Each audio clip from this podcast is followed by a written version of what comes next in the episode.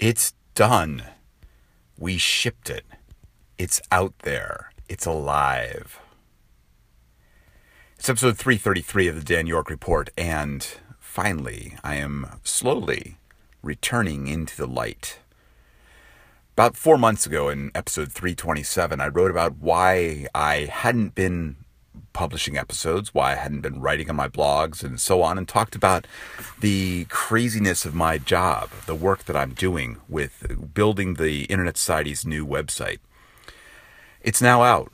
As of September 14th, we shipped it. We went live in a long extended video call between a whole team of us watching as we updated the DNS entries and went and watched the whole system go live and watched the 404s come in and watched all the issues and fixed things, found problems, worked on it.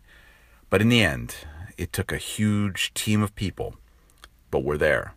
You can see all that I've been spending the last nine, nine, ten months on at www.internetsociety.org. We redid a, uh, the whole face of the organization.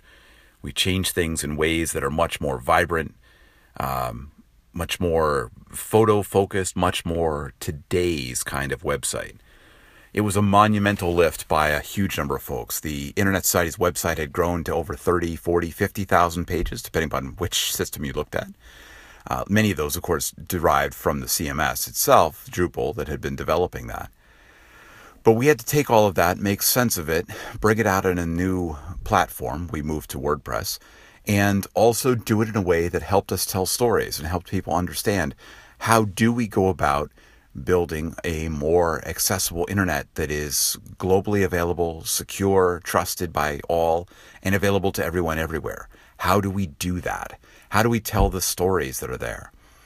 Uh, you know, we worked with a design company in New York called uh, Moving Brands, well, New York and London. And we worked with a development company based out of New York called Attack.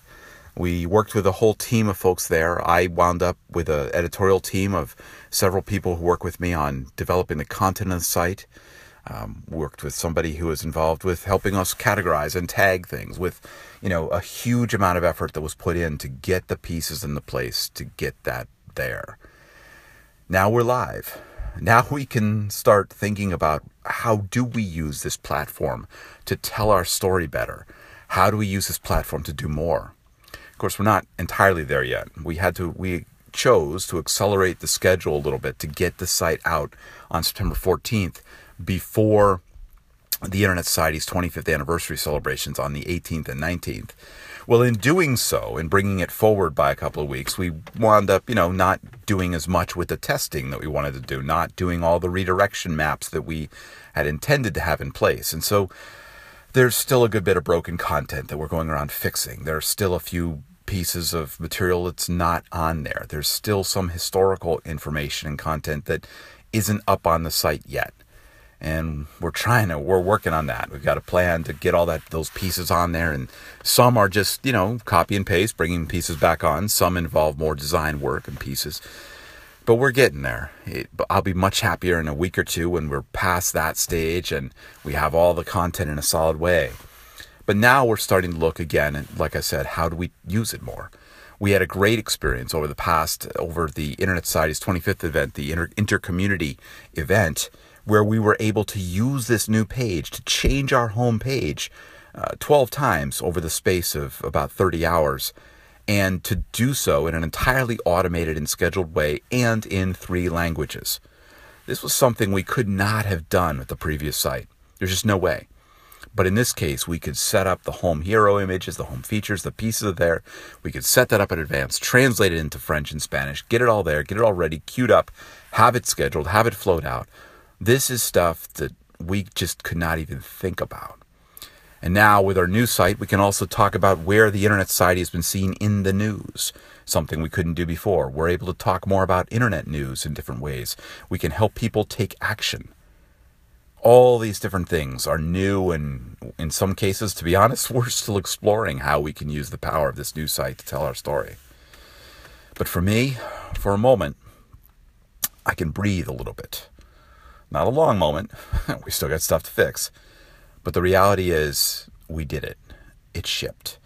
Now, this is September 23rd, so We're still working on it. But uh, now, at least, I can start to think about what's next for me, too. Let's get back to writing. Let's get back to podcasting. Let's get back to doing some of these episodes that I've wanted to do so much.